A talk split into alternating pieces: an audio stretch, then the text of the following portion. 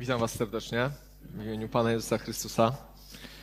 Miło jest, przepraszam, ja to w kółko powtarzam, ale strasznie miło mi jest zobaczyć tutaj więcej osób i będę to powtarzał aż, chociaż mam nadzieję, że nigdy mi się to nie skończy, że dobrze jest widzieć tutaj, że jesteśmy w większym gronie niż piętnaście osób. Sebastian zaczął od, od takich rozważań na temat proroków Starego Testamentu, swoich przemyśleń na ten temat.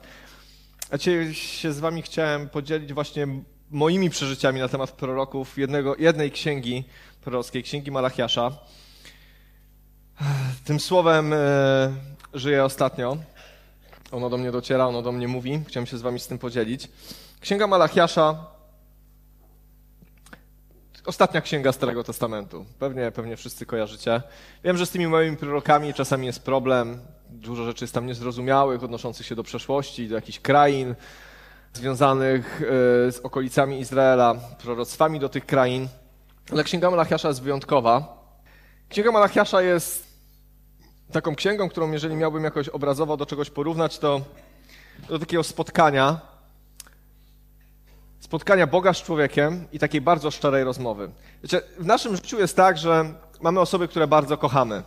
Mamy osoby, na których nam bardzo zależy i czasami w tych relacjach, w których jest dużo miłości, w których jest dużo troski, opieki, w tych relacjach czasami następuje takie przesilenie. Coś tam się nie układa i, i dochodzi do takiego momentu, kiedy trzeba usiąść i porozmawiać. Usiąść i porozmawiać z tą osobą, którą się kocha, bo jest jakiś problem do rozwiązania, bo być może ta osoba idzie w jakąś stronę, w którą nie powinna iść. I to są zawsze trudne rozmowy. To są rozmowy pełne emocji. To są rozmowy pełne czasami bólu, pełne różnego rodzaju uczuć, dlatego że jak kogoś bardzo kochamy, jak kogoś bardzo kochamy, to wtedy nie jesteśmy obojętni rozmawiając z tą drugą osobą. A szczególnie jeżeli temat jest ważny, to rzeczywiście jest to nacechowane bardzo mocno emocjonalnie. I Księga Malachiasza jest dla mnie jest takim spotkaniem, że Bóg zamknął się z Izraelem w pokoju i musiał z nim poważnie porozmawiać. Poważnie porozmawiać dlatego, że go kocha, dlatego, że widział w nim pewne, pewne, pewne niedoskonałości, pewne braki i chciał z nim szczerze porozmawiać z Izraelem. Ale wierzę, że te same rzeczy dotykają dzisiaj nas, dlatego, że Słowo Boże jest całe, żywe i prawdziwe i przemawia dzisiaj do nas. Więc chciałbym, żeby, żeby był taki kontekst tego, co chcę dzisiaj powiedzieć. Szczerej rozmowy Boga z nami, ze mną i z tobą. Kiedy Pan Bóg zadaje nam pytania, a my, bo na odwrót, kiedy, kiedy my zadajemy Bogu różne pytania, myślę uniwersalne, które są zawarte w tej księdze, Pan Bóg nam odpowiada i to nie jest do końca miła rozmowa. To jest rozmowa po, ku zbudowaniu, żeby, żeby było lepiej, żeby ktoś został naprawiony, ale to nie jest miła rozmowa. Chciałbym, żebyśmy od tego zaczęli, od Księgi Malachiasza, pierwszy rozdział, drugi werset. Bóg mówi tak, pokochałem was, mówi Pan. A wy pytacie, co ma o tym świadczyć? Rozmowa zaczyna się od takiego prostego dialogu. Pan Bóg spotyka się z nami i ja myślę, że to jest, dlatego to jest na początku, bo to jest fundament całej tej rozmowy, to jest początek wszystkiego, co, co, co jest w naszej relacji z Bogiem. Pan Bóg mówi, pokochałem was. Pokochałem was i to jest absolutny początek wszystkiego, co doświadczamy z Bogiem. Nie możemy pójść za Chrystusem, nie możemy wierzyć w Boga, nie możemy czytać Słowo Boże i nie widzieć tej najprostszej, najważniejszej prawdy. Pan Bóg pokochał ciebie, Pan Bóg pokochał mnie i krzyż jest tego wyrazem, dlatego że zostaliśmy umiłowani, zostaliśmy pokochani prawdziwą, głęboką miłością i ta trudna rozmowa zaczyna się od wyznania uczuć, od ustalenia faktów, a fakty są takie, Pan Bóg mówi, tego tu nie mówi, ale tak to widzę, że cokolwiek powiem za chwilę i cokolwiek wam powiem, nawet być może trudnego, to pamiętajcie, pokochałem was, pokochałem was i to jest to, co myślę o was. Naprawdę, szczerze, mocno was kocham. Ja ostatnio przeżywam Bożą miłość bardzo mocno w moim życiu, bo, bo doświadczam, jak bardzo to jest ważne dla mojego funkcjonowania na co dzień. To nie jest frazes, który od czasu do czasu zabrzmi gdzieś w mojej głowie, Pan Bóg cię kocha, ale to jest coś, co sprawia, że mam siłę, energię, ochotę do życia i to do życia z Nim. Nie do takiego życia, żeby jakoś tam się prześliznąć przez kolejny dzień, ale żeby Mu służyć, żeby, żeby być pożytecznym w Jego Królestwie, żeby, żeby On był ze mnie zadowolony, żeby mógł się uśmiechnąć, I, i, i czuć się dumny ze swojego dziecka. I ta miłość jest czymś niesamowicie ważnym. Ale Izrael od, zadaje pytanie, co ma o tym świadczyć? Zadaje pytanie, a skąd jakby, no mówisz, że nas kochasz, ale gdzie, jak, w czym to się objawia? Czasami tak jest w życiu każdego człowieka, nawet wierzącego, że różne okoliczności, różne sytuacje, nie przyznajemy się do tego zbyt głośno i nie mówimy o tym w kościele na świadectwie i nie wychodzimy i nie mówimy tego w głośnej modlitwie, ale czasami, jak ktoś nam mówi, Bóg cię kocha, to w naszej głowie rodzi się w trudnych chwilach takie pytanie, które miał Izrael. A co ma o tym świadczyć? Przecież mnie boli, przecież cierpię, przecież choruję, gdzie jest moja rodzina, co się dzieje z tymi ludźmi? Dlaczego, dlaczego wszystko się tutaj jakoś nie skleja, nie dodaje do siebie nawzajem? I zadajemy takie pytania w swojej głowie, po cichu, bardzo tak, wiecie, jako ludzie wierzący nie powinniśmy takie rzeczy, to nie wiara.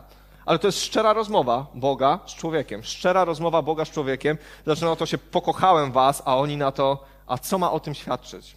A później Pan Bóg mówi, że, przeczytam to do końca, chociaż nie będę czytał całego tego fragmentu, czy, czy Ezaw nie był bratem Jakuba, oświadcza Pan, jednak Jakuba ukochałem, a Ezawa odsunąłem i wystawiłem jego góry na spustoszenie, a jego dziedzictwo wydałem szakalom pustyni. W skrócie, ja nie chcę jakby rozwijać tego tematu, ale moja miłość objawiła się w tym, że jestem z wami cały czas. Spójrzcie, gdzie jesteście, pomimo swoich braków, pomimo swoich problemów. Zobaczcie, że jest nad wami moje błogosławieństwo. Spójrzcie, co się dzieje z ludźmi, którzy mi nie zaufali. Spójrzcie, co się dzieje z różnymi sytuacjami, gdzie ludzie po prostu nie poszli za mną, nie zaufali mi i zobaczcie, gdzie oni są. Zobaczcie, co się dzieje z Edomem, co się dzieje z, z Amalekitami, z Amonitami, z Egiptem. Zobaczcie, gdzie oni są. A ja cały czas jestem z wami. Właśnie tu siedzimy i rozmawiamy, cały czas jestem przy was. Pan Bóg mówi, to, że was ukochałem, objawia się w szerszym kontekście. W szerszym kontekście, nie tylko w tym, co czujesz dzisiaj, w tym momencie, ale w szerszym kontekście twojego życia. Kiedy spojrzysz lata wstecz, kiedy spojrzysz na wiele różnych sytuacji, w których było ci ciężko i zobaczysz, jak Pan Bóg działał, kiedy to cenisz, to zobaczysz, że Pan Bóg jest w twoim życiu. I tak zaczyna się ta rozmowa. Tak zaczyna się ta rozmowa od, od nakreślenia, od podkreślenia najważniejszej rzeczy. O tym, że relacja Boga z człowiekiem to jest relacja oparta na miłości. To nie jest relacja oparta na kodeksach. To nie jest relacja oparta na instrukcji. To nie jest relacja oparta na tym, że y, są punkty do odhaczenia, ale na miłości. W miłości są rzeczy, które rzeczywiście są istotne, które powinniśmy robić, żeby ta miłość kwitła i rozkwitała, ale ona nie jest oparta na regulaminie. Na karach za nieprzestrzeganie regulaminu. Tak jak to jest często, wiecie, zagapicie się, nie zapłacicie jakiejś, jakiegoś abonamentu, czy coś od razu odsetki, bo w regulaminie było i tak dalej, i tak dalej. Świat jest tak skonstruowany. Kiedy nie ma relacji miłości, kiedy nie ma, nie ma tego, tej, tej bliskości, jak pan, jaką Pan Bóg miał z Izraelem, to trzeba napisać regulamin, żeby jakoś móc funkcjonować. Ktoś to musi napisać i później ty się pod tym podpisujesz i mówisz, zgadzam się, a później ktoś wyciąga ten regulamin, kiedy, kiedy, kiedy coś jest nie tak i wytyka ci. Czasami sprawa kończy się w sądzie. Dlatego, że jak nie ma zaufania, nie ma miłości, to są regulaminy. To są przepisy, to są paragrafy, to są notatki, to są e, aneksy. To wszystko dzieje się wtedy, kiedy ludzie nawzajem nie ufają. Nie wiem, czy w domu ze swoją żoną albo ze swoimi dziećmi podpisujecie regulaminy. Jakieś umowy na piśmie. Może czasami w ramach jakichś, yy, nie wiem, nie wiem czego w zasadzie, ale ogólnie rzecz biorąc, ja tego nie robię. Ja tego nie robię. Zasady funkcjonowania w relacjach, gdzie jest miłość, tam się pojawia zaufanie. Tam się pojawia po prostu taka szczera chęć nawet wybaczenia komuś, jeżeli się, jeżeli się pomyli. Czytajmy dalej. Pan Bóg mówi tak, w szóstym wersecie, pierwszy rozdział Księgi Malachiasza. Syn czci ojca, a sługa swego Pana. Jeśli więc ja jestem ojcem, to gdzie jest dla mnie cześć? Jeśli ja jestem Panem, to gdzie lęk przede mną? Pan zastępów mówi to do was, kapłani lekceważący me imię. Pytacie jednak, przez co lekceważymy Twe imię? Otóż składacie... O, dobrze, to na razie, na razie tutaj. Pan Bóg mówi tak. Okej, okay, nasza relacja jest relacją miłości. Ja jestem waszym ojcem, ja was ukochałem. Pan Bóg mówi dzisiaj do ciebie i do mnie, tak, ukochałem was, umarłem na krzyżu za was, żeby spłacić wasze długi, wasze, wasze, wasze grzechy. Ja to wszystko zrobiłem. Objawiłem swoją miłość w stosunku do was, jasno i wyraźnie. Każdy z nas mógł wyciągnąć po to rękę i wierzę, że większość z nas z tego skorzystała w swoim życiu, z przebaczenia grzechów. Wiemy, że to jest prawda. Dotknęliśmy Bożej miłości, doświadczyliśmy Bożej miłości. Ona nie jest jakimś konstruktem ideowym w naszej głowie, jakimś, jakimś pomysłem, jakąś ideą, ale to jest coś, czego doświadczyliśmy. To nie jest kwestia słów, ale to jest kwestia doświadczenia. Zgadzacie się ze mną? Doświadczyliście Bożej miłości? Jest to praktyczne, realne w waszym życiu? Nieśmiało, ale jednak kiwacie głowami. Amen, to dobrze świadczy o naszym Kościele. Ale Pan Bóg mówi tak, okej, okay, to już ustaliliśmy, ale skoro jestem waszym ojcem, to gdzie jest cześć dla mnie? Skoro, skoro rzeczywiście to tak jest, jeżeli odbieracie moją miłość, to gdzie jest cześć dla mnie? Skoro jestem Panem, to gdzie lęk przede mną? Pan Bóg mówi, że w tej relacji dajemy sobie wzajemnie.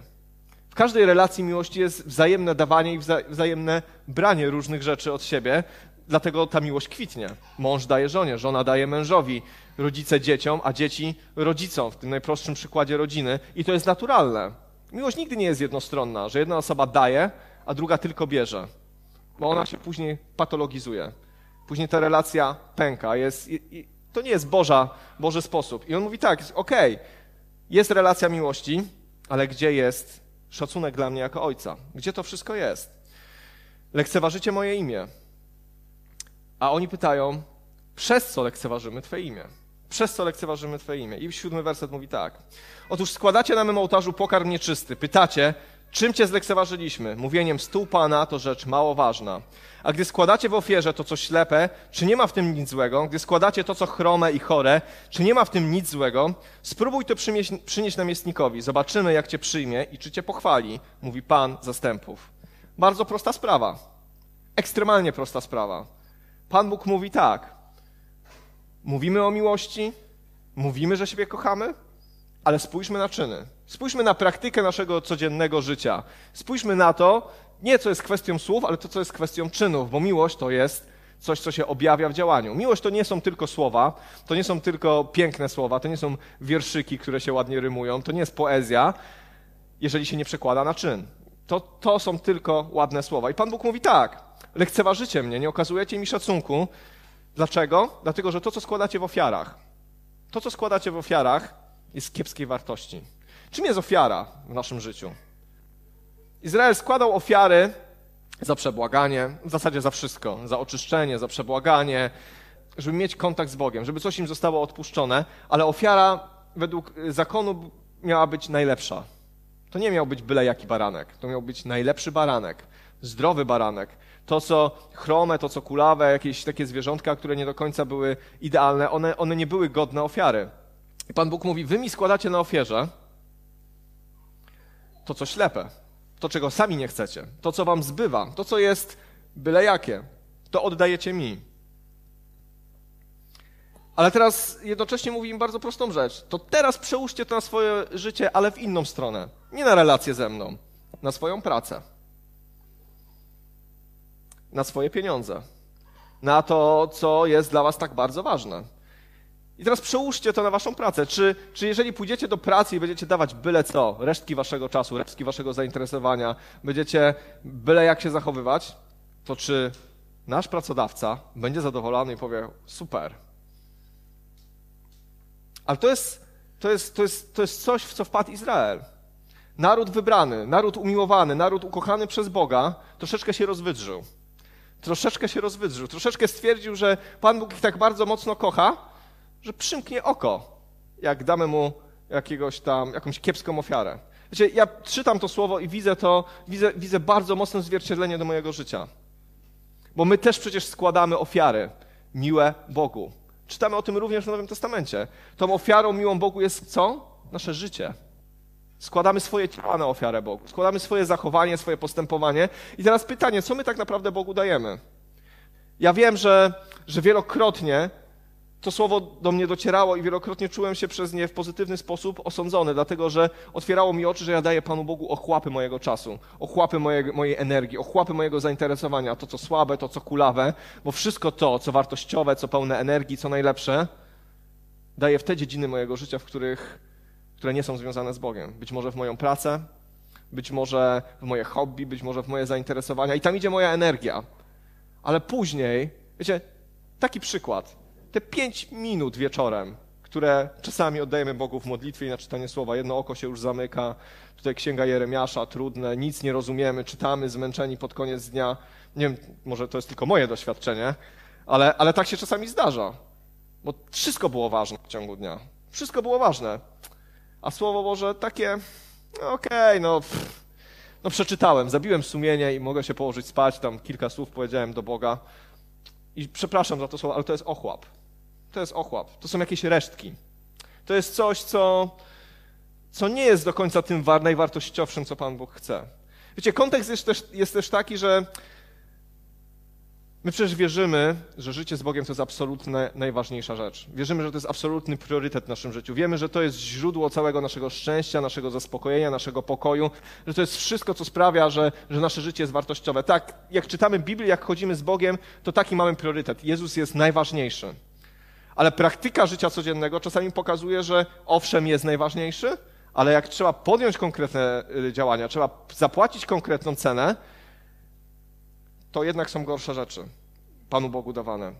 Stół Pana to rzecz mało ważna. Pan Bóg miał za złe Izraelowi, że powiedział, że oni mówili, może nie mówili, ale myśleli, stół Pana to rzecz mało ważna. Rzeczy związane z Bogiem są rzeczy mało ważne. Nie wiem, skąd się bierze takie myślenie. Czy z takiego jakiegoś fałszywego myślenia, że skoro Pan Bóg jest naszym Ojcem, to teraz możemy robić, co chcemy? Czy być może to się bierze z czegoś takiego, że,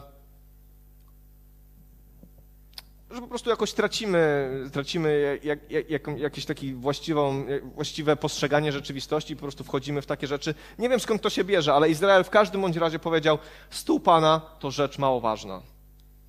Więc pierwsza Poważna, pierwszy, drugi poważny punkt tej rozmowy. Pierwsze to okazanie miłości. Drugie to Pan Bóg mówi do Izraela, kocham was, dałem za was wszystko, błogosławię was, ale wy mnie lekceważycie. Uważacie, że służyć mi to nie jest rzecz najważniejsza. A później czytamy jeszcze tak. Mówicie też, to jest trzynasty werset, mówicie też, ależ mozu, ależ to mozu i prychacie przy tym z pogardą, mówi Pan Zastępów. Stąd przynosicie i to, co zrabowane, i to, co chrome, i to, co chore, i składacie to w ofierze, na ofiarę. Czy mam przyjąć to łaskawie z waszej ręki, mówi Pan?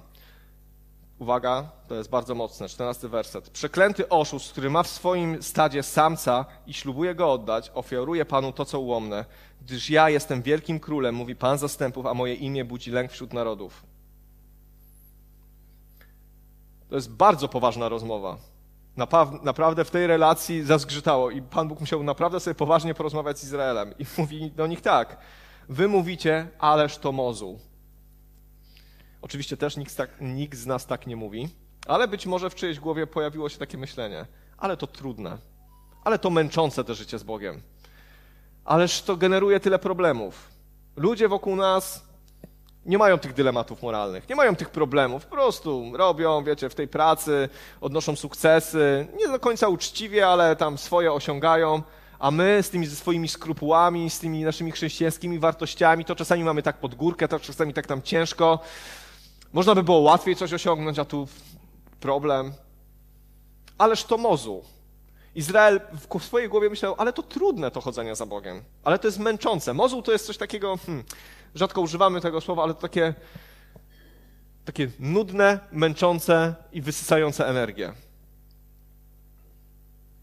I tu jest później napisane, stąd przynosicie to, co byle jakie. Dlatego przynosicie to, co jest byle jakie, dlatego że myślicie, że nie dość, że się męczycie w swoim życiu, to jeszcze musicie oddawać to, co najlepsze. Ale później ten czternasty werset to jest coś, co naprawdę dotknęło bardzo mojego, mocno mojego serca. Przeklęty oszust, który ma w swoim stadzie samca i ślubuje go oddać, a ofiaruje Panu to, co ułomne. Pamiętacie pierwszą modlitwę w swoim życiu? Pierwszą szczerą modlitwę w swoim życiu? Co wtedy mówiliście? Ja pamiętam, co mówiłem. Panie Boże, oddaję Ci moje życie. Już nie jest moje, ale jest Twoje. Oddaję Ci moje życie. Teraz Ty je prowadź. To była moja pierwsza modlitwa, taka szczera, świadoma, wynikająca z głębokości mojego serca, taka, w której rzeczywiście wylałem swoje serce przed Bogiem. Ona brzmiała dokładnie tak. A tu jest napisane, że można być oszustem, że można ślubować coś Panu Bogu. Można coś ślubować Panu Bogu, ale później dać to, co ułomne. Wiecie, cała Ewangelia i często to, co my tutaj mówimy, jak głosimy Ewangelię na ulicy czy gdziekolwiek jesteśmy, mówimy, że, że Ewangelia jest oddaniem swojego życia. Jest śmiercią własnego ja po to, żeby Chrystus w nas żył. Nie żyje już ja, ale żyje we mnie Chrystus. Tak czytamy w Słowie Bożym. Jezus mówi, nikt nie może iść za mną, jeżeli nie wyprze się samego siebie.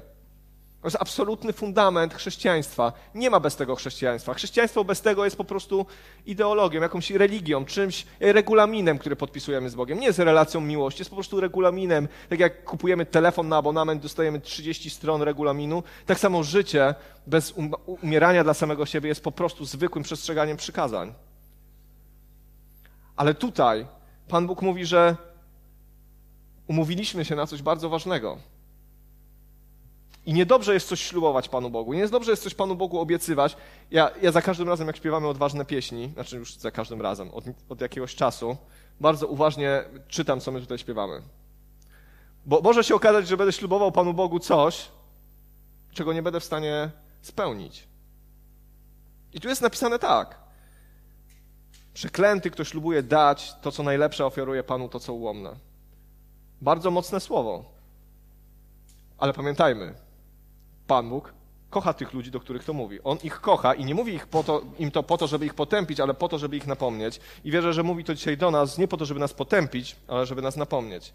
Gdyż ja jestem wielkim królem, mówi Pan zastępów, a moje imię budzi lęk wśród narodów. To jest coś, o czym troszeczkę Izrael zapomniał i to jest coś, o czym my troszeczkę zapominamy w naszym życiu codziennym, że On jest wielkim królem i budzi lęk wśród narodów, że Pan Bóg jest potężny i wielki i wszechmogący. To jest Boża łaska, że my możemy do Niego przychodzić, ale On nie jest jakimś petentem w tym świecie. On nie jest kimś, kto musi coś wyprosić w tym świecie, ale On jest wielkim królem. Na jego, na jego dźwięk, na Jego imię zegnie się każde kolano. To są fakty. Nie możemy nigdy o tym zapomnieć, komu zaufaliśmy, kim jest, kim jest Chrystus, kim jest Bóg. I jak przyjdzie to, co się wydarzy, jak stracimy tą perspektywę, kim On jest, to zaczniemy go lekceważyć, zaczniemy myśleć sobie, że to nieważne, możemy dać byle co, byle jak, jakoś to będzie, jakoś przeżyjemy. Wiecie, jeszcze do tego dojdziemy, ale ta księga, księga pokazuje, jak to się kończy. Ale tu jest napisane, że ja jestem wielkim królem. Często w takich deklaracjach przed Bogiem, już nigdy tego nie zrobię, już nigdy taki nie będę, już teraz będę dla Ciebie żył, to mam czasami wrażenie, że są takie obiecanki, cacanki, że my coś mówimy Panu Bogu, obiecujemy bardzo często pod wpływem emocji, yy, mówimy, że już nigdy więcej taki nie będę. I tacy jesteśmy do momentu, kiedy nie trzeba zapłacić ceny. Myślę, że łatwo składa się śluby wtedy, kiedy jest dobrze, kiedy, kiedy wszystko się w życiu układa. Panie Boże, zawsze Ci będę ufał, zawsze Ci będę wierny, ale przychodzi choroba i przychodzi weryfikacja Twoich słów. I tu jest napisane tak, że ja to tak odbieram, że bardzo często nasze deklaracje i wielkie słowa padają właśnie wtedy, kiedy czujemy się całkiem nieźle, kiedy czujemy się silni, kiedy czujemy się mocni, ale kiedy przychodzi do zapłacenia ceny, kiedy przychodzi do zapłacenia realnej ceny, zaufania chociażby, realnej ceny zapłacenia swoim zachowaniem, swoim czasem, to wtedy szukamy kompromisów. To wtedy już mówimy, renegocjujmy umowę. Trochę się zapędziłem w moich ślubach, w moich obietnicach wobec Ciebie. Jednak rzeczywiście to jest dla mnie za dużo. Panu Bogu taka postawa się nie podoba. Dlatego, że ukochał nas totalnie, całkowicie i absolutnie i chce nas całkowicie. Wiecie, ja nie mówię tego jakby z takiego poziomu, że dla mnie to jest takie proste. Mówię to o tym dlatego, że to są moje boje, moje walki, moje starania, moje zmagania, ale, ale widzę w tym, że Pan Bóg tak nas dzisiaj chce napomnieć. Tak nam chce powiedzieć. Traktujcie mnie poważnie. Dawajcie mi to, co najlepsze i kiedy mi coś ślubujecie, traktujcie to poważnie. Bo życie z Bogiem, wieczność z Bogiem, relacja z Bogiem to jest absolutnie poważna sprawa. To nie jest dodatek do naszego życia. To nie jest coś, co możemy sobie dokleić, kiedy nam pasuje i odkleić, kiedy nam nie pasuje. To nie jest coś, co, z czego korzystamy wtedy, kiedy, kiedy chcemy, a kiedy już nam to nie pasuje, to sobie odkładamy to do kąta i żyjemy sobie po swojemu, dlatego że, że albo żyjemy z Bogiem cały czas, to jest realne i prawdziwe w naszym życiu i absolutnie dotknie to każdej sfery Twojego życia. Każdej sfery Twojego życia. Twojego małżeństwa, Twoich dzieci, Twoich finansów, Twojej pracy, wszystkiego. Bo kiedy Pan Bóg przychodzi do człowieka, to chce go całego. Nie chce go trochę. Ale Izrael zaczął kombinować trochę, zaczął szukać kompromisów. Powiedział, no nie, to za duża cena do zapłacenia. Zaczęli się rakiem wycofywać z tego. Najpierw mówili, tak, idziemy za to. W ogóle to jest historia Izraela. Kiedy, kiedy czytamy te wszystkie księgi, kronik, królewskie, to jak był problem, to oni mówili, Panie Boże, ufamy Ci, idziemy za Tobą. I naprawdę byli w stanie robić heroiczne rzeczy. Ale kiedy troszeczkę się uspokajało, kiedy było chwilowo lepiej, kiedy pewne rzeczy zaczynały już, Pan Bóg objawił swoją chwałę, coś się wyrównało, oni znowu zaczęli szukać kompromisów. Jak trwoga to do Boga i tak jest w naszym życiu. Ale ja wierzę, że Pan Bóg dzisiaj chce Ci powiedzieć zupełnie coś innego. Dobrze, jak trwoga, to do Boga. Pan Bóg się cieszy nawet, jak w czasie trwogi do Niego przychodzimy. Czytamy to w Biblii. Ale On nie chce tylko nas wtedy, kiedy jest trwoga. On chce nas cały czas. I spotkał się z Izraelem właśnie w Księdze Malachiasza, w tym zamkniętym pokoju, żeby im to powiedzieć. Kocham was, ale ogarnijcie się. Kocham was, ale naprawdę potraktujcie mnie poważnie. Kocham was, ale to są poważne rzeczy. Wybrałem was, bo to są ważne rzeczy dotyczące waszego życia, waszych rodzin i to nie są jakieś rzeczy drugoplanowe. Później trzeci rozdział, siódmy werset, czytamy tak. Troszeczkę przeskoczymy. Pan Bóg mówi do Izraela w ten sposób. Od dni waszych ojców odstępowaliście od moich ustaw i nie przestrzegaliście ich. Zawróćcie do mnie, a zawrócę do was, mówi Pan zastępów. Lecz wy pytacie, w czym mamy zawracać? Pan Bóg mówi, to, wiecie, jak, jak znowu to porównamy do takiej zwykłej rozmowy z ludźmi, których kochamy, to często są takie wycieczki do przeszłości. A pamiętasz, ile razy ci to mówiłem? A pamiętasz, że mówiłem ci, a nie mówiłem? I tak dalej, i tak dalej. I Pan Bóg mówi, wielokrotnie wasi ojcowie i wy sami odstępowaliście ode mnie. Nie przestrzegaliście moich przykazań, zawodziliście. Wiecie, ja nie mówię tego, żeby nas potępiać, ale ja mam takie przeświadczenie, takie wrażenie, a wręcz pewność, że my po prostu zawodzimy.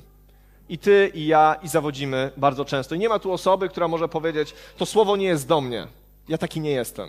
Bo my po prostu zawodzimy i Pan Bóg o tym wie, że my zawodzimy. Naprawdę, uwierzcie mi, dla Pana Boga to nie jest żadne zaskoczenie, że ludzie się mylą, że ludzie upadają, że ludzie popełniają błędy i On nie jest tym zszokowany i nie mówi, o nie, jak oni mogli.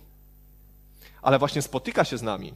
Mówi, chodź, musimy porozmawiać. Zapraszam cię, usiądź, tu jest krzesełko. Musimy porozmawiać, dlatego że nas kocha i będąc świadomy tego, że upadamy, chce nas prostować. I mówi do nich tak, zawróćcie do mnie, a zawrócę do was. Bardzo prosta rzecz. Najprostsza rzecz na świecie. Cytowana w Nowym Testamencie. Bodajże w liście do Galacjan. Zwróć, zawróćcie do mnie, a ja zawrócę do was. Zwróćcie swój wzrok ku mnie i to wystarczy. Ja przyjdę. Zróbcie jakiś krok w moją stronę, a ja pójdę do was. Wiecie, to, to nie jest tak, że my teraz na kolanach musimy Pana Boga przepraszać, robić nie wiadomo jakie rzeczy. On chce po prostu naszej samoświadomości, naszej refleksji, naszego kroku w Jego stronę. On przyjdzie do nas. Tu nie jest napisane, przyjdźcie do mnie, zawróćcie do mnie, koniec. Ale on mówi, jak wy zawrócicie do mnie, to ja przyjdę do was. Przyjdę do was. Nie ma nic wspanialszego, kiedy Pan Bóg przychodzi, ale czego to wymaga? Refleksji, pokuty, samozastanowienia i powiedzenia, tak, odwracam się teraz, Panie Boże, rzeczywiście popełniłem błąd. Wtedy Pan Bóg przychodzi. Ale oni mówią tak, a w czym mamy zawracać? W czym mamy zawracać? Przez trzy rozdziały Pan Bóg im mówi, co jest nie tak, a oni się pytają, w czym mamy zawracać. Ciągle, ciągle tego nie rozumieją. Ósmy werset. Czy człowiek może okraść Boga? Czy wy mnie okradacie? Jednak pytacie, w czym cię okradamy? W dziesięcinach i darach. Jesteście obłożeni klątwą, ponieważ wy mnie okradacie, wy cały naród. Przynieście do spichlerza całą dziesięcinę, aby był zapas w moim domu i w ten sposób wystawicie mnie na próbę, mówi Pan zastępów. Przekonajcie się, czy wam nie otworzę okien nieba i czy nie wyleję na was błogosławieństwa nad miarę. Nie trzymajcie się za swoje portfele, nie będzie to kazanie teraz o dziesięcinie. Ale, ale Pan Bóg mówi coś tutaj bardzo istotnego, czego obrazem jest dziesięcina. Czego obrazem są pieniądze. Pieniądz ma taką, takie właściwości, użyję tego, tego, tego sformułowania, nie, nie, może niezbyt trafnego, takie bogopodobne, że pieniądz ma coś takiego, że potrafi dać poczucie bezpieczeństwa, potrafi dać jakąś nadzieję na przyszłość, pieniądz potrafi stworzyć w człowieku takie wrażenie, że sobie jakoś poradzi. Pieniądz ma coś w sobie takiego, że jak go mamy, jest trochę takim substytutem, że on daje nam jakieś takie poczucie, że, że będzie dobrze.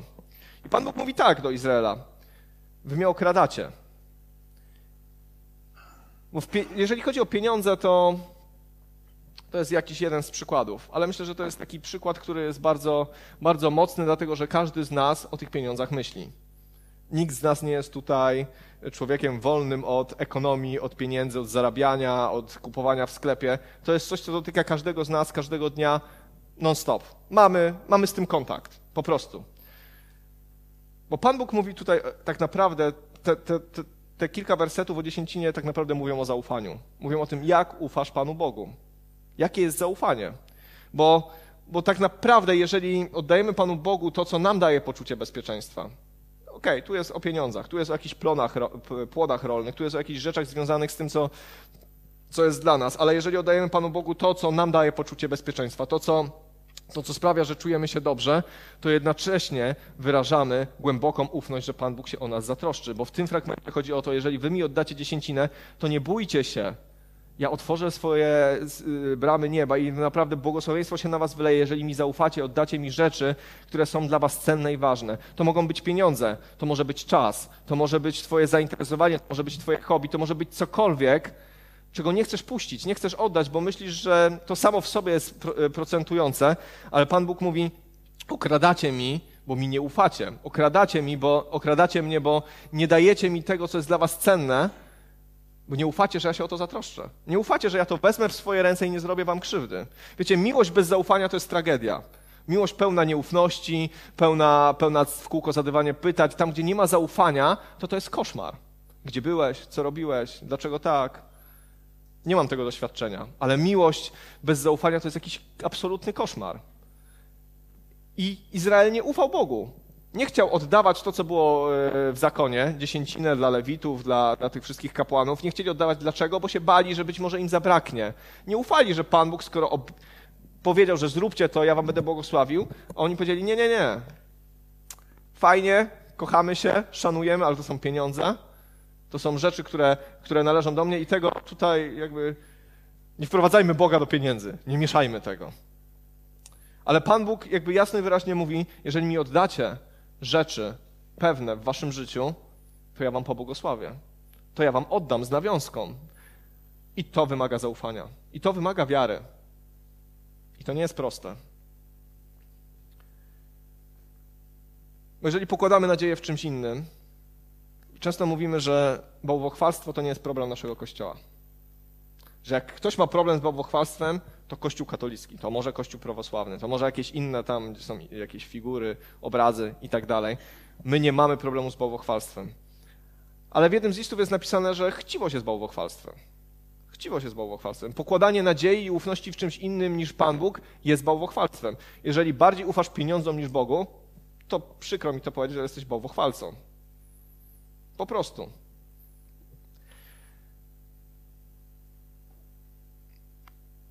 Trzeci rozdział, o, przepraszam, trzeci rozdział, trzynasty werset. Mocne słowa wypowiadacie przeciwko mnie, mówi Pan. Pytacie zaś, a co takiego wypowiadamy przeciwko Tobie? Otóż twierdzicie, służenie Bogu nie ma żadnej wartości oraz jaki pożytek przyniosą nam przestrzeganie Jego poleceń. Co mamy z tego, że chodzimy jak pokutnicy przed Panem zastępów? My teraz uważamy zuchwałych za szczęśliwych. Dobrze powodzi się także niegodziwym. Samego Boga wystawiają na próbę, a przecież uchodzi im to bezkarnie. Myślenie ludzi, którzy dziećmi są tylko z nazwy, którzy nie darzą Boga miłością taką, jak On ich darzy. Oni mówią tak. Co z tego mamy? Co my z tego mamy? Jaki mamy z tego wymierny interes? To jest, myślę, coś, co, co w tym świecie funkcjonuje bardzo wyraźnie. Trzeba mieć z czegoś jakiś interes. Rzadko, rzadko. Zdarzają się inicjatywy bezinteresowne, to też jest fajne, jakieś zbiórki charytatywne, różnego rodzaju akcje, to się dzieje i fajnie. Ale bardzo często postrzegamy rzeczywistość coś za coś. Ja sobie coś zrobię, ale co ja w zamian za to dostanę? Izrael tak postrzegał relację z Bogiem. No my będziemy ci teraz ufać, oczywiście oni nie, ani nie ufali, ani nie, nie przestrzegali, a później pytają, zadają głupie pytanie, a co my z tego mamy? W ogóle się nie stosują, w ogóle nie są ludźmi, którzy przestrzegają Bożych przekazań, a na końcu zadają jeszcze bardzo, bardzo stosowne pytanie. A jaki mamy z tego interes? Po pierwsze, gdyby przestrzegali, to mieliby interes, bardzo wyraźny i mocny już w tym momencie, ale oni mówią, są ludzie, którzy w ogóle nie ufają Bogu. I im się powodzi, i mają pieniądze, i nie mają problemów, i nawet mają szczęśliwe rodziny. I jaki mamy mieć z tego pożytek? Jaki mamy mieć z tego pożytek, że my chodzimy za Bogiem? Kiedy spojrzymy na swoje życie, czasami to widzimy, no my mamy problemy. Ludzie wierzący nie są odłączeni od problemów. One nie znikają w momencie, kiedy oddajemy życie Chrystusowi. Ciągle się zmagamy. Ale to jest perspektywa tu i teraz. To jest perspektywa ludzi, którzy tu i teraz szukają korzyści. Tu i teraz chcę od Pana Boga coś otrzymać. A jak nie, to się obrażam. A jak nie, to, to ja już nie jestem zainteresowany. Nie ma korzyści, nie ma relacji. Fatalna relacja. Wyobrażacie sobie taką miłość? Cóż to za miłość straszna. Nie ma korzyści, nie ma relacji. To nigdy nie była miłość w takim wypadku. A później czytamy tak. Inaczej rozmawialiśmy, inaczej rozmawiali bojący się Pana. Każdy ze swoim bliźnim. Pan zaś to usłyszał i odnotował w zwoju pamiętnika. W związku z tym, z tymi, którzy żyją w bojaźni Pana i poważają Jego imię. Będą należeć do mnie, mówi Pan zastępów, w dniu, gdy sam przygotowałem swoją cenną własność. Wówczas oszczędzę ich, jak człowiek oszczędza swego syna, który mu służy pomocą. Znów dostrzeżecie różnicę między sprawiedliwym a bezbożnym, między służącym Bogu a tym, kto mu nie służy. Wiecie, bo my nie żyjemy z Bogiem tylko tu i teraz. Tu i teraz jest bardzo ważne dla naszego życia. Tu i teraz jest bardzo ważne dla mnie. Czy chciałbym być cały czas szczęśliwy, uśmiechnięty i zdrowy? Chciałbym. Czy chciałbym mieć zawsze pieniądze na co tylko mi przyjdzie do głowy? Chciałbym. Może to nie brzmi zbyt pobożnie, ale chciałbym. Kto z nas by nie chciał? Żeby nam niczego nie brakowało. Ale perspektywa relacji z Bogiem, tej, tej, tej, tej bliskiej relacji, kiedy Pan Bóg nas kocha, kiedy my odpowiadamy na Jego miłość, kiedy, kiedy nawet czasami przestrzeganie Jego przykazań, chodzenie za Nim czasami jest trudne, czasami mozolne, czasami wymaga od nas złożenia ofiary, bo tak przecież jest i nie czarujmy się, czasami bywa ciężko, ale nas napędza nie tylko tu i teraz. I ten fragment o tym mówi. Okej, możecie uważać ludzi zuchwałych za szczęśliwych. Teraz. Oni teraz są szczęśliwi. Są zuchwali, oszukują, kłamią, robią jakieś wałki, mają dużo pieniędzy, w naszych oczach są szczęśliwi. Nie wszyscy bogaci robią wałki, od razu zaznaczam, że to nie o to chodzi. Ale możemy tak uważać. Ale teraz są szczęśliwi. A Pan Bóg mówi, ale jest coś później. Jest coś później. Możemy ci się wydawać, że teraz jest beznadziejnie, ale to, o co idzie tak naprawdę gra, to nie chodzi tylko o to, co jest teraz. Ja wierzę, że Pan Bóg błogosławi teraz, rozwiązuje problemy teraz, pomaga nam teraz, ale póki jesteśmy w ciele, również będą problemy. Również będą nowe problemy, znowu będziemy musieli się zmagać. Pan Bóg jest z nami, ale On mówi tak, przyjdzie taki dzień, kiedy się okaże. Przyjdzie taki dzień, kiedy się okaże, kto mi zaufał i położył ufność we mnie, a kto nie. I wtedy znowu będzie bardzo jasno i wyraźnie widać, kto jest bezbożny i zuchwały, a kto idzie za mną? Znowu dostrzeżecie różnicę. Dlatego wam o tym mówię, że mam takie przeświadczenie, bardzo mocne, że żyjemy już w czasach, w których naprawdę czas otworzyć swoje oczy. Żyjemy w czasach i sytuacja, która nas otacza i te rzeczy związane z kowidem i to wszystko, co jest wokół nas, sprawiają, że już koniec zabawy w Kościół. Albo koniec takiego zachowywania się, że my tutaj sobie przychodzimy od czasu do czasu. Dlatego, że nie wiem, czy ten dzień będzie jutro, czy pojutrze, czy za tydzień, czy za dziesięć lat, czy za dwadzieścia, ale wiem, że on będzie, prędzej czy później on nastanie. I ja wiem, że Pan Bóg nas tutaj ma w Zielonej Górze. Ma tutaj Ciebie.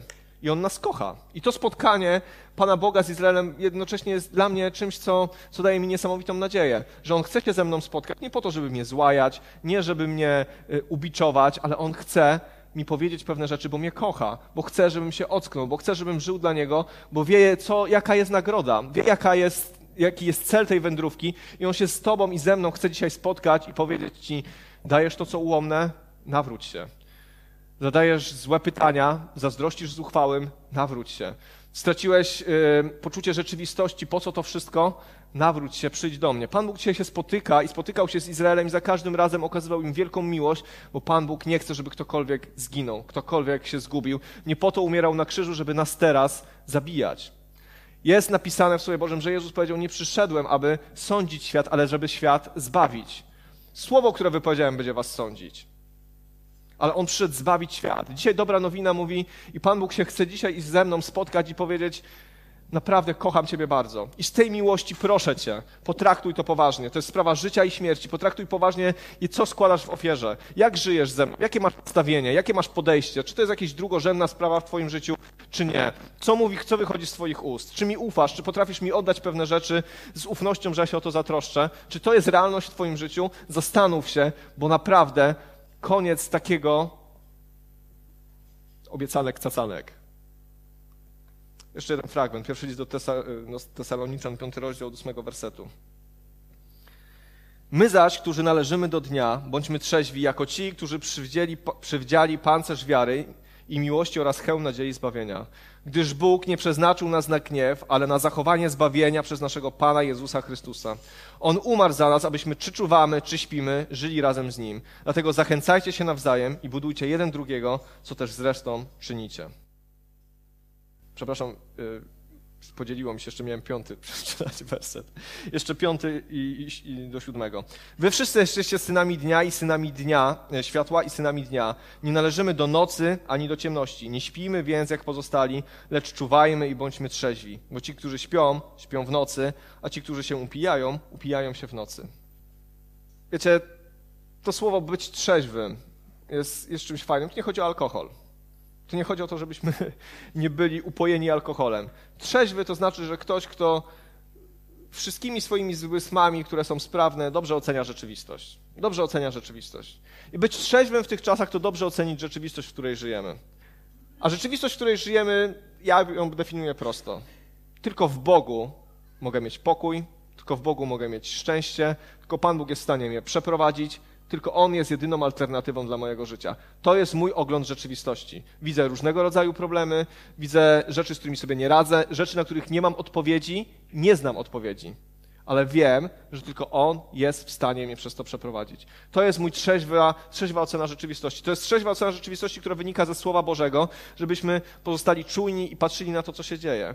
A z drugiej strony, żebyśmy czujnie i trzeźwo patrzyli na to, co jest w Słowie Bożym. A tam jest napisane, że nie przeznaczył nas na gniew, ale na zachowanie zbawienia przez naszego Pana Jezusa Chrystusa. I nie bądźmy ludźmi, którzy obrażają się, jeżeli Pan Bóg przychodzi do nas i mówi: tak bardzo Cię kocham, że nie chcę, żebyś zginął. Bardzo Cię kocham, nie rób tego. Bardzo Cię kocham, nawróć się, zmień swoje postępowanie.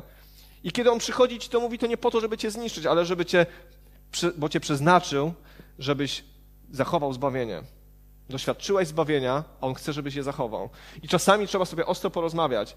I być może Pan Bóg przyjdzie do twojego życia za niedługo i zaprosi cię: usiądź tu ze mną w tym pokoju, porozmawiajmy. Nie wiem, czy zada ci takie same pytania, jak zadał w Księdze Malachiasza. Może zupełnie masz inne problemy w twoim życiu. Ale proszę was, żebyśmy naprawdę potraktowali to poważnie. Pan Bóg jest wspaniały i miłosierny dla tych, którzy do Niego przychodzą. Możemy sobie na wiele nawywijać w życiu.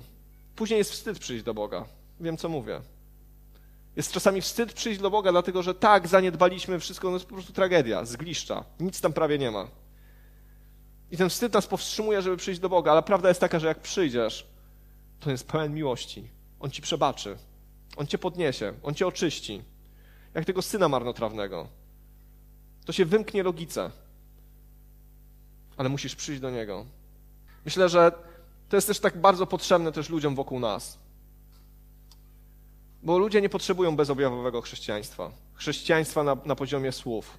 Chrześcijaństwa na poziomie, na poziomie moralizowania. Chrześcijaństwa na poziomie nie rób tego, bo nie można. Ludzie potrzebują zobaczyć coś namacalnego. Doświadczyć czegoś. Zobaczyć, że, że chrześcijaństwo to jest coś, co wpływa na życie. To nie jest coś, co tylko wpływa na rozum. Ale coś, co generuje szczęście, radość, miłość, że relacja z Bogiem jest czymś, co obfituje, co kwitnie i tego nie da się schować. My dzisiaj tego potrzebujemy. Nie potrzebujemy tylko intelektualnego poznania Boga, ale realnego, mocnego poznania Boga. I ja wierzę w to, że, że Pan Bóg chce, żebyśmy, tak jak jest napisane, że wy jesteście solą ziemi. Sól daje smak. Ja wierzę, że Pan Bóg chce, żebyśmy byli smaczni. Żebyśmy byli smaczni, zjadliwi dla tego świata. Żebyśmy nadali znaczenia i sens wielu rzeczom, albo dali wiele odpowiedzi, na których ci ludzie odpowiedzi nie potrafią znaleźć, po prostu w tym świecie, który ich otacza. Ale żeby tak było, to czasami trzeba zrewidować swoje życie i swoje zachowania, swoje postępowanie, swoje uczynki. Bo przecież jeżeli kochamy Boga, jeżeli mówimy, że Go kochamy, to miłość czasami też, znaczy czasami, najczęściej na tym polega, że oprócz dobrych i miłych słów w stosunku do drugiej osoby zachowujemy się dobrze, nawet jeżeli nas to kosztuje. Więc chciałbym was do tego zachęcić, żebyśmy nie załatwiali tego też teraz. Ja myślę, że takie poważne rozmowy to nie jest kwestia emocji. Takie, taka poważna rozmowa z Bogiem to nie jest kwestia emocji tu i teraz. To jest kwestia twojego spotkania z Bogiem, kiedy wrócisz do domu. Być może kiedy wieczorem przeznaczysz Panu Bogu więcej niż pięć minut, żeby poczytać Biblię i sobie usiądziecie i porozmawiacie na temat twojego życia. Pan Bóg porozmawiał z Izraelem po to, żeby ich ratować. Cię chce porozmawiać z nami, żeby natknąć nas nadzieją, żeby nas naprawić, żeby, żeby pokazać nam, gdzie być może się pogubiliśmy i żebyśmy mogli spotkać się z Nim. Ja w to głęboko wierzę, że robi to z miłości, że nas kocha, że naprawdę chce, żebyśmy byli święci, tak jak On jest święty. To się nie weźmie znikąd, to nie spadnie z nieba, to nie jest tak, że się obudzisz pewnego dnia o siódma trzydzieści rano i nagle wow, to jest ten dzień, jestem właśnie jestem święty, wymodliłem to. Nie, to cię będzie kosztować. Nie jakichś koszmarnych, męczących rzeczy, ale po prostu zwykłych decyzji, kiedy trzeba się przełamać, kiedy trzeba zrobić krok, kiedy trzeba zrobić krok do Boga, a On zrobi do ciebie. Zróbmy to, po prostu zróbmy to. Wiecie, my jesteśmy, nasz Kościół, nasza wspólnota jesteśmy sumą naszego indywidualnego życia. Ten Kościół będzie płonął, naprawdę. Nie dlatego, że ktoś tu wstanie, wyjdzie, nas dobrze zachęci do uwielbienia, tylko będzie płonął dlatego, że porozmawialiśmy sobie szczerze z Bogiem, dlatego, że rozwiązaliśmy pewne rzeczy, dlatego, że podjęliśmy pewne decyzje, że z miłości do Boga z czegoś zrezygnowaliśmy albo coś poprawiliśmy. I będzie płonął. Dlatego, że to nie jest kwestia emocji, które my tu sztucznie wygenerujemy. To jest kwestia tego, jak my żyjemy z Bogiem na co dzień. Bo niedziela jest wypadkową tego. Jest sumą tego, jak żyjemy z Bogiem na co dzień. Wiecie, jak żyjemy z Bogiem na co dzień i jesteśmy pełni wdzięczności, uwielbienia, doceniamy to, co On robi, to ręce same się do góry podnoszą. Usta same się otwierają. Po prostu. Tak jest. Bo chcemy Mu wyrazić naszą miłość. Bez względu na naszą ekspresję i nasze temperamenty. Ale tak po prostu jest. Dlatego chciałbym was do tego zachęcić, żebyście w tym tygodniu znaleźli czas, znaleźli czas, żeby spotkać się z Bogiem i szczerze z Nim porozmawiać. I dać Mu przestrzeń, żeby On szczerze mógł wam powiedzieć. Nie obrażać się na Niego, nie mówić, nie będę tego słuchał, wcale taki nie jestem, ale po prostu pozwolić Mu mówić do naszego życia. To, że On chce mówić, jestem pewny. To, że On chce nas ratować, jestem pewny. To, że On chce okazywać nam swoją miłość i swoją łaskę, jestem pewny. To, że On chce przychodzić do każdego, kto ma problemy, tego jestem pewny. Jedyne, czego nie mogę być pewny, to tego, czy my to zrobimy.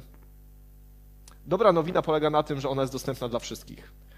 Jeżeli sobie myślisz, że za dużo zrobiłeś głupich rzeczy w swoim życiu, że to już się za daleko posunęło, że teraz tylko robisz dobrą minę do złej gry, przychodząc do kościoła, to jest nieprawda.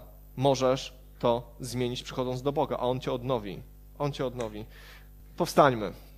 Chciałbym zrobić teraz tylko jedną rzecz, kiedy się będziemy modlić. Jeżeli, jeżeli jesteś w takim miejscu, że jest ci po prostu ciężko, że, że się zmagasz, że twoja relacja z Bogiem gdzieś jest bardzo mocno nadwątlona i, i po prostu zmagasz się, żeby to odbudować. Nie, nie chodzi o to, że, że nie chcesz, ale chcesz jakby wrócić do tego, chcesz tej świeżości, chcesz tej miłości, chcesz, żeby to znowu wszystko zaczęło pracować na wysokich obrotach. Jeżeli po prostu masz takie pragnienie, to proszę was, skłońmy swoje głowy, żeby nikt nie widział, to podnieś swoją rękę. Podnieś swoją rękę do góry i będziemy się modlić, żeby Pan Bóg ciebie dzisiaj dotknął, żeby, żeby doprowadził cię do tego miejsca spotkania, szczerej rozmowy z Bogiem. Jeżeli tego potrzebujesz, podnieś swoją rękę, pobłogosławimy cię, będziemy się modlić, żeby to się wydarzyło w twoim życiu. Panie Boże, dziękujemy Ci za to, że Ty jesteś Bogiem miłosiernym, Panie. Że Ty jesteś tym, Panie, który przychodzi, Boże, do każdego z nas i naprawdę daje nam nadzieję, daje nam łaskę, że Ty wylewasz swoją miłość, Panie, bez ograniczeń na nas. Dziękujemy Ci za to, co się wydarzyło na krzyżu, Panie, że absolutnie to jest początek wszystkiego, co dobre w naszym życiu na co dzień. Dziękujemy Ci za to, Panie, i prosimy Cię o to, żebyś Ty teraz nas dotykał. Prosimy Cię, Duchu Święty, żebyś przenikał teraz nasze serca, żebyś mówił do nas, Panie. Ty widzisz, Panie, wszystkie osoby, które dzisiaj potrzebują Twojego dotknięcia, którzy, które potrzebują takiej rozmowy, które potrzebują po prostu podjąć wiele decyzji w swoim życiu, żeby, żeby zbliżyć się do Ciebie jeszcze bardziej. Tak proszę Cię i błogosławię, Panie, w imieniu Jezusa Chrystusa, żebyś Ty, Panie, teraz przyszedł, żebyś Ty, Duchu Święty, zstąpił, Panie, żebyś Ty uzdolnił, żebyś Ty dotknął serc. Dziękuję Ci za to, że jesteś dobry, że jesteś łaskawy, że jesteś miłosierny. Dziękuję Ci, że przyjmujesz każdego, kto do Ciebie przychodzi. Dziękuję Ci za to, Panie, że mimo, że nam zwracasz uwagę, to robisz to po to, żebyśmy mogli być bardziej podobni do Ciebie, żebyśmy mogli obfitować, żebyśmy mogli wydawać owoce. Czasami coś przycinasz, Panie, czasami coś usuwasz, ale tylko po to, Panie, żeby było lepiej. Dziękuję Ci za to. Widzisz wszystkie sfery w naszym życiu, Panie, które nie są Tobie poddane, Panie. Widzisz być może te rzeczy, Panie, do których nie chcemy Cię wpuścić, bo są nasze, bo tam pokładamy pokładamy, w tych rzeczach pokładamy nadzieję sami w sobie, Panie. Też proszę Cię o to, Panie, żeby te drzwi się teraz otworzyły w imieniu Jezusa Chrystusa, Panie. Żebyśmy potrafili, Panie, oddać Ci to wszystko, co Ciebie jeszcze nie chwali w naszych sercach, Panie, co jeszcze Ciebie nie chwali. A jeżeli oddajemy Ci byle co, Panie, w naszym życiu, oddajemy Ci resztki naszego czasu, oddajemy Ci resztki, Boże, tego, co nam zbywa, Panie, to tak proszę Cię, proszę Cię o Twoją siłę, Panie, proszę Cię o Twoją łaskę do zmiany nawyków, proszę Cię o Twoją łaskę do zmiany postępowania, proszę Cię o świadomość dla nas, Panie, że to, co jest najważniejsze, to relacja z Tobą, Boże, i niech to definiuje nasze życie, naszą codzienność, nasze postępowania, nasz, nasze spędzanie wolnego czasu, Boże, tak bardzo Cię o to proszę, potrzebujemy Ciebie, potrzebujemy Ciebie, Panie, potrzebujemy Twojego Ducha Świętego, potrzebujemy Twojego namaszczenia, potrzebujemy, żebyś Ty do nas mówił. Alleluja.